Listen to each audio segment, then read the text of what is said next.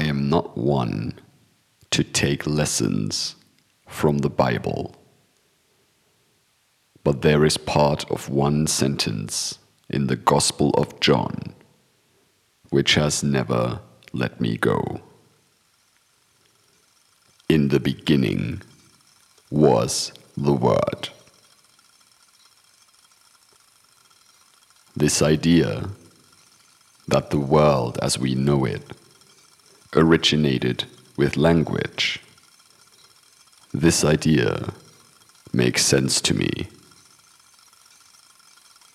Logic and intuition often are opposed to each other. But I find the statement, in the beginning was the Word, intuitively logical. The reason is simple. There is a world without us. If a tree falls down in the forest and there is no one to hear it, it still makes a sound. But there is no world for us without words.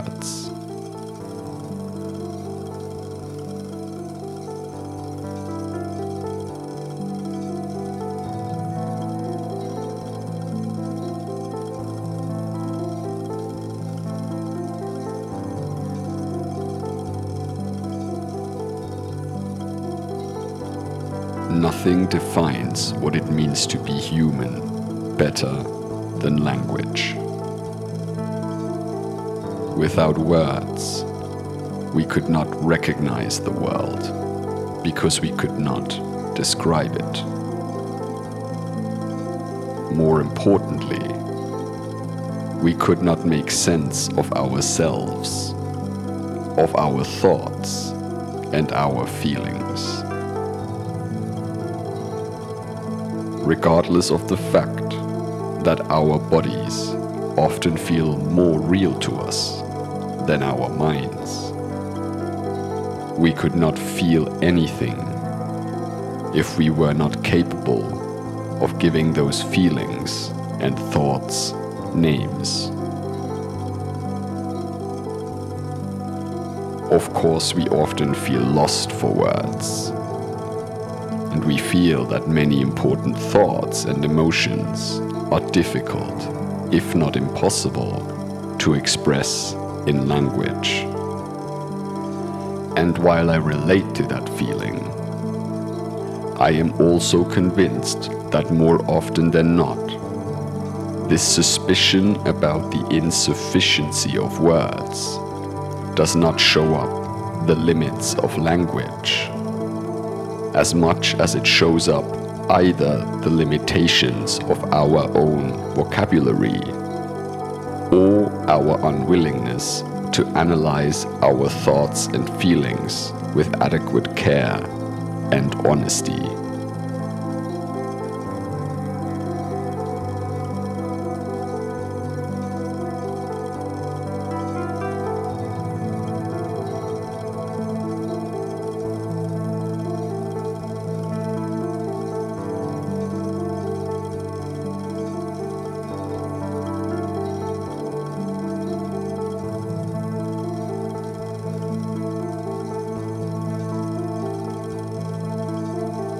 Give you an example.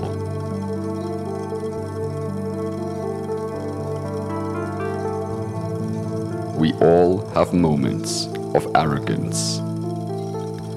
Moments in which we feel superior to others because we are convinced that we know something better than them. And then we condescend to them if you are self aware enough to wonder why you acted in that way, and I am speaking from personal experience, since unfortunately I am not beyond thinking too highly of myself at times. You might hit on the word supercilious. Supercilious means nothing other than to be arrogant or conceited, but it adds another layer to it because it is a visual word. It comes from the combination of the Latin words for above, super, and eyelid, cilium, to express what happens with the part above our eyelids when we are being supercilious. In other words, you raise your brows to make a facial expression we associate with arrogance and cocksure skepticism. Now I understand that this might sound esoteric. Why would knowing the word supercilious in any way help me understand my own arrogance? When I could just tell myself that I am being an arrogant prick and then stop myself in this prickish arrogance? Well, that certainly is one option. But the problem with feelings like arrogance is that we often slide into them and only ever catch ourselves in them when it is too late. When the situation has escalated and become obvious enough to everyone, including ourselves. But that is too late. So it is a question of self awareness. And there are different ways of becoming more self aware. Meditation, for example, might help. Or methods developed in cognitive psychology.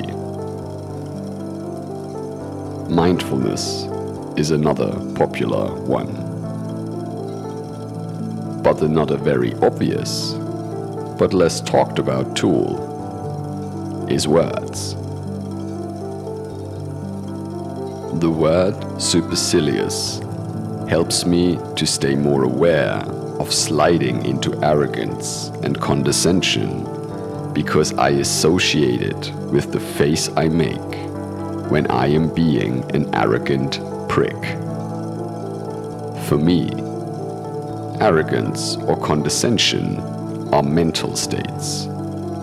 I do not relate to them on a physical level.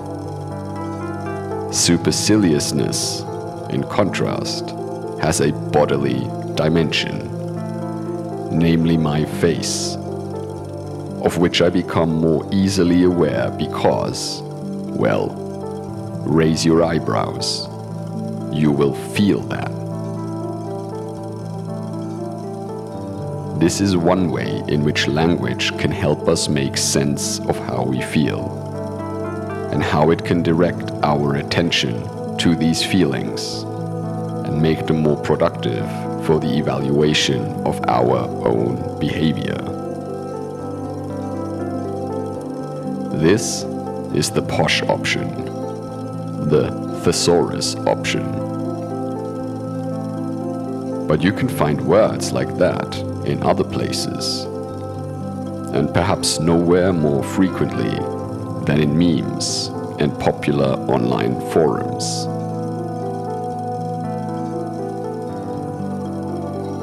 In the case of arrogance and superiority, it is the phrase this ain't it, Chief.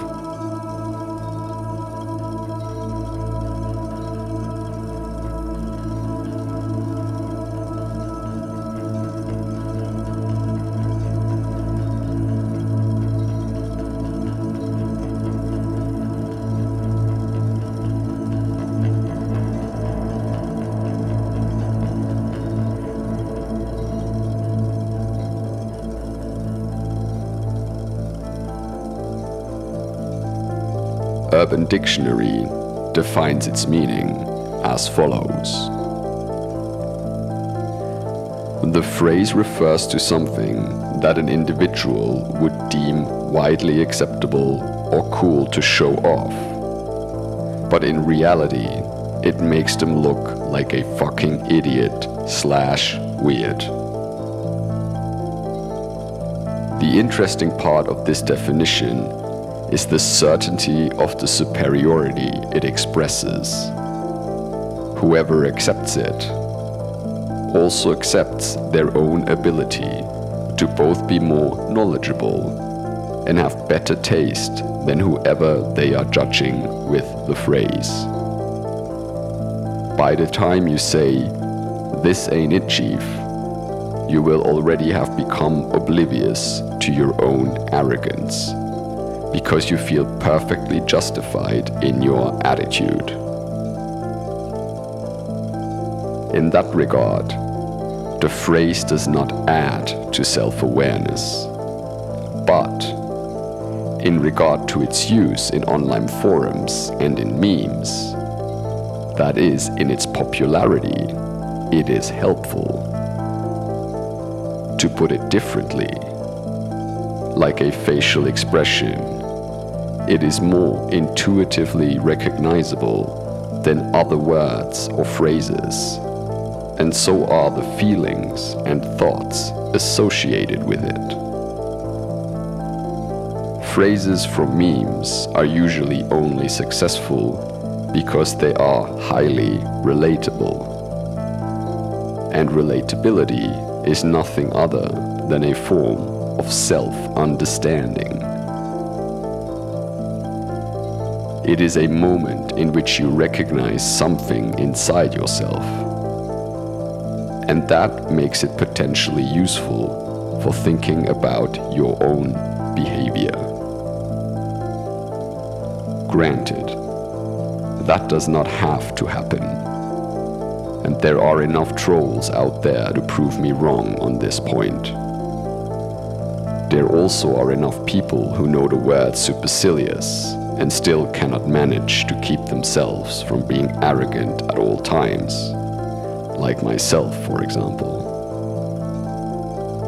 But that is not the point.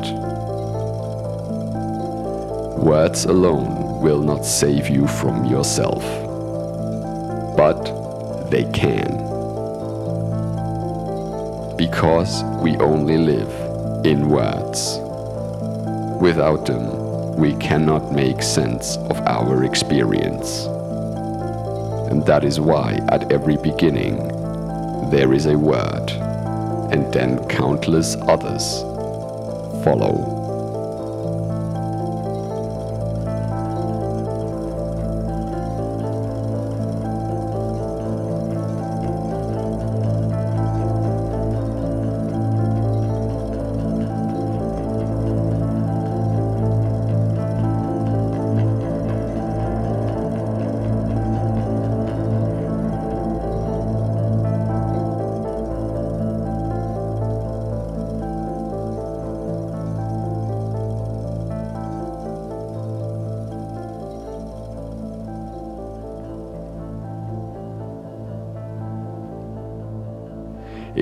Sense that we value our voices so much. That we elevate speech above almost everything else. Because without words, without voices, we would struggle to articulate anything. But there is also a problem with that one that is beginning to weigh more heavily on our civilization. Namely, that speaking, that having a voice, is not enough.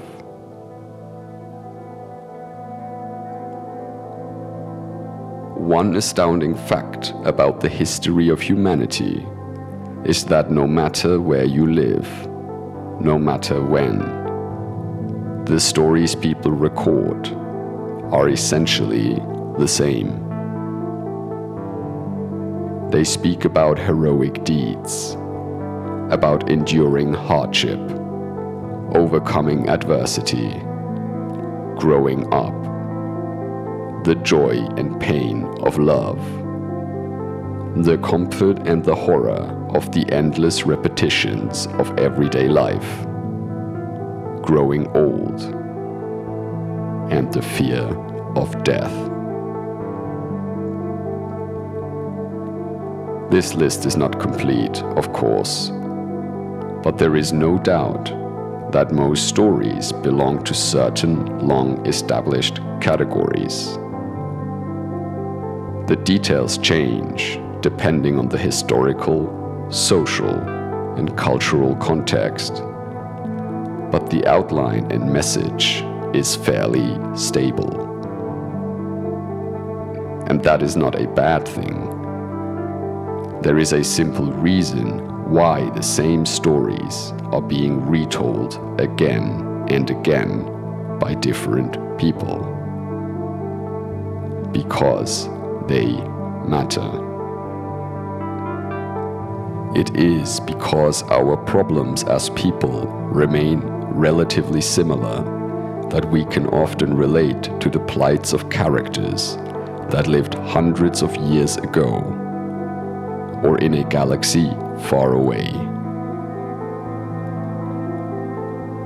Retelling the same stories again and again and again would only be a problem if the same people would get to do the telling.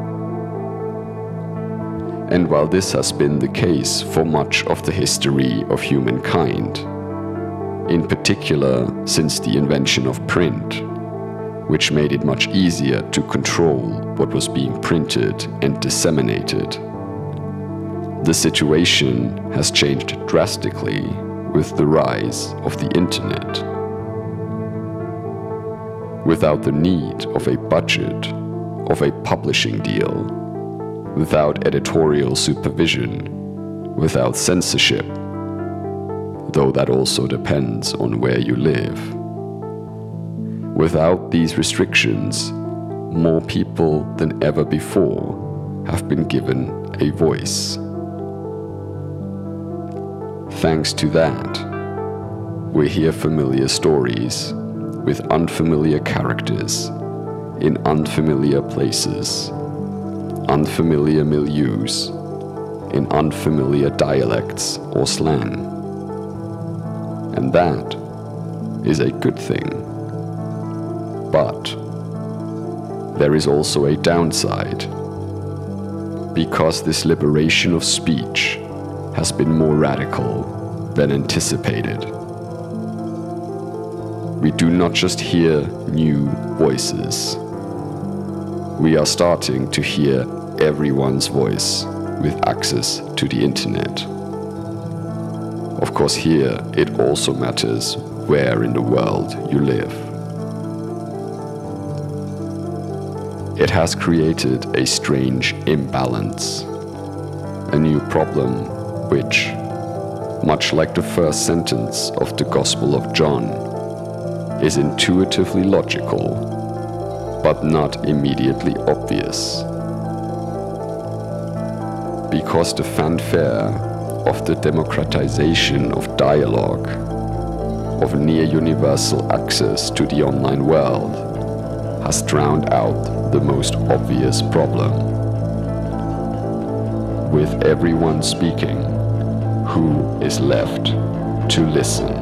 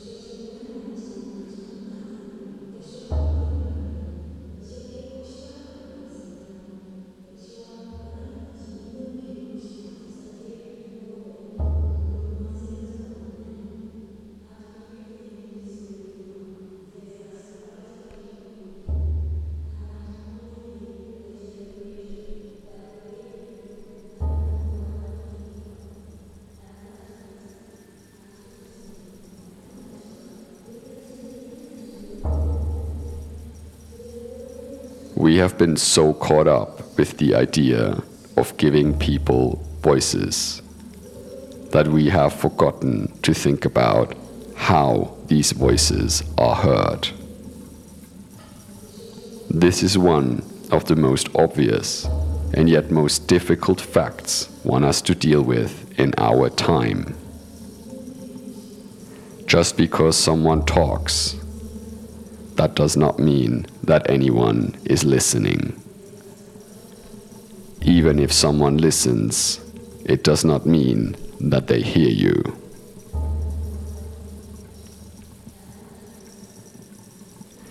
This has created the paradoxical situation in which we have access to more opinions and perspectives than ever before in the history of humankind, but in which we listen to each other less than ever before. Don't get me wrong, I am not saying that we should go back to only making a limited and more digestible volume of voices available but that we need to start worrying about how we can go about hearing these newly available voices. This comes down to us, and more specifically to how we use our own voices, because listening itself is a form of speaking, as strange as that might sound. But hear me out, or Listen up.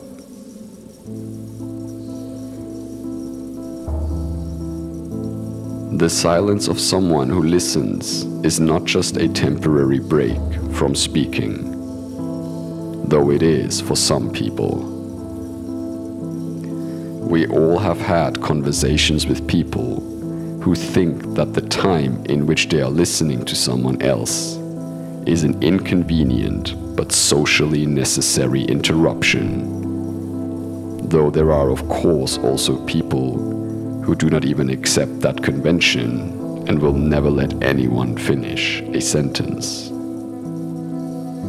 Chances are that at times we have been that person ourselves.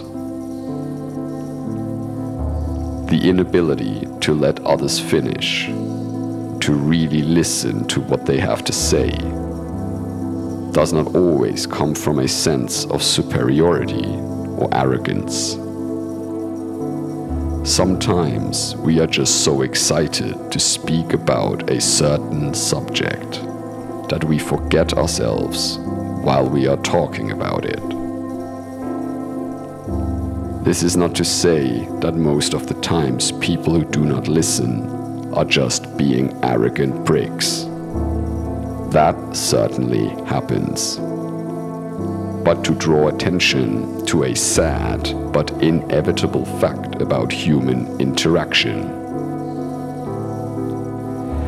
Even though a conversation by definition occurs between more than one person, it is incredibly easy to forget that any given conversation is about more than your own participation. It is about what happens when there is someone other than you giving their perspective on a certain topic. Otherwise, you could just talk to yourself. And as absurd as that sounds, that is exactly what happens in a lot of conversations. We do not have dialogues, but multilateral monologues. Everyone gets a turn, everyone has a voice, but no one listens.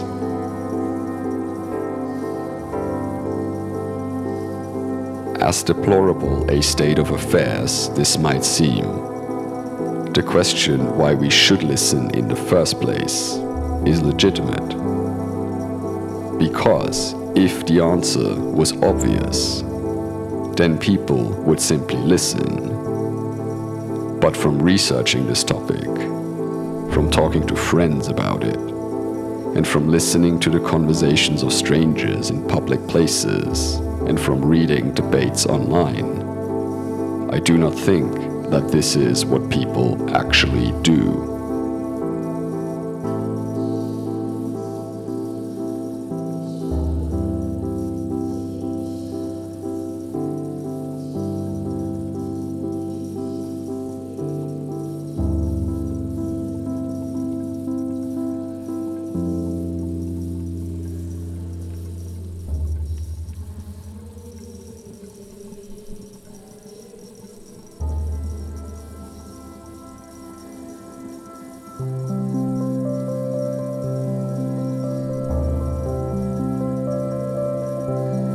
The reason it is not obvious is that we think of speaking and listening as separate actions, and we have valued speaking much more highly, for good reason. Freedom of speech is essential to democracy. So is freedom of the press. Freedom of listening would be difficult to put in legal language because it does not require anything other than your attention. And you are always free to pay attention. The only way to ensure that people are heard is not to worry about whether they want to listen, but whether they are exposed to certain information. In this sense, the prevention of censorship could also be understood as making sure that voices can be heard. This is all good and well, but it does not solve the problem. Listening requires protection too. Listening needs to be understood as part of your speaking voice because a voice is not simply something that carries the sounds you make when you release air through your mouth in a particular way. The silence that follows your speaking is also part of your voice. It also carries sound, just not the sound you are making, but the sound of others. This silence is what makes other voices discernible. Even though there is something hauntingly beautiful in carefully crafted musical cacophonies, different people speaking at the same time usually are just confusing and enraging. It certainly is not helpful.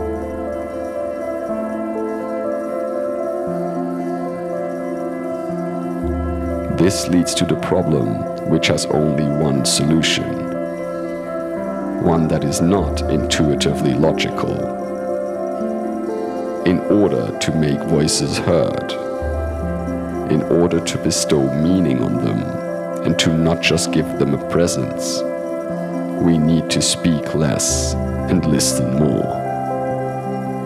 To listen more, we need to remain silent more often.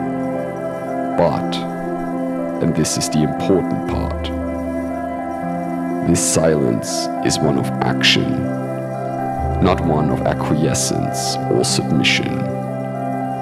It is not about silencing yourself, and it certainly is not about silencing others.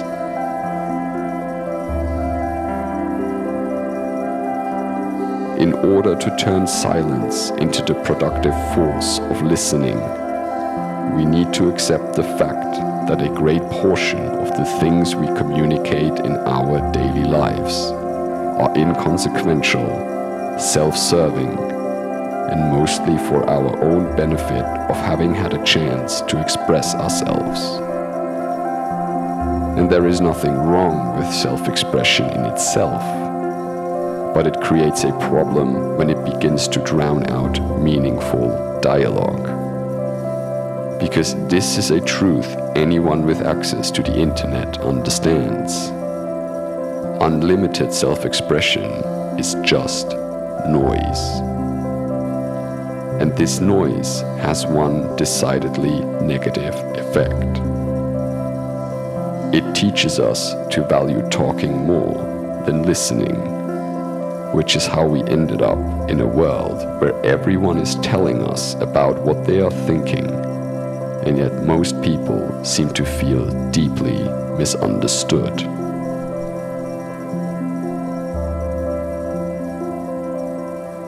Of course, this is problematic to say because it is not about discouraging people from expressing themselves.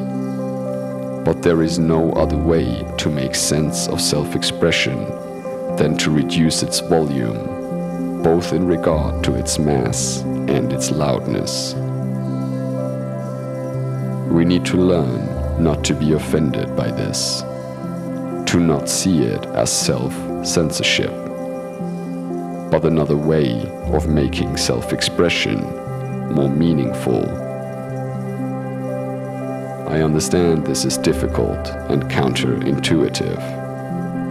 I have felt like this for a long time because I have grown up with the idea that it is my inalienable right to speak my mind. And I have done so through my entire life with very little consideration for what this might do to others. It is because I thought it was my right to do so that I did not feel the need to be considerate, or, even when I was self aware enough to be considerate, to still harp on my right to say what I had to say, even if I chose milder, less assertive words. After all, human rights should have nothing to do with consideration. They should be universal facts that define how we think about what it means to be human.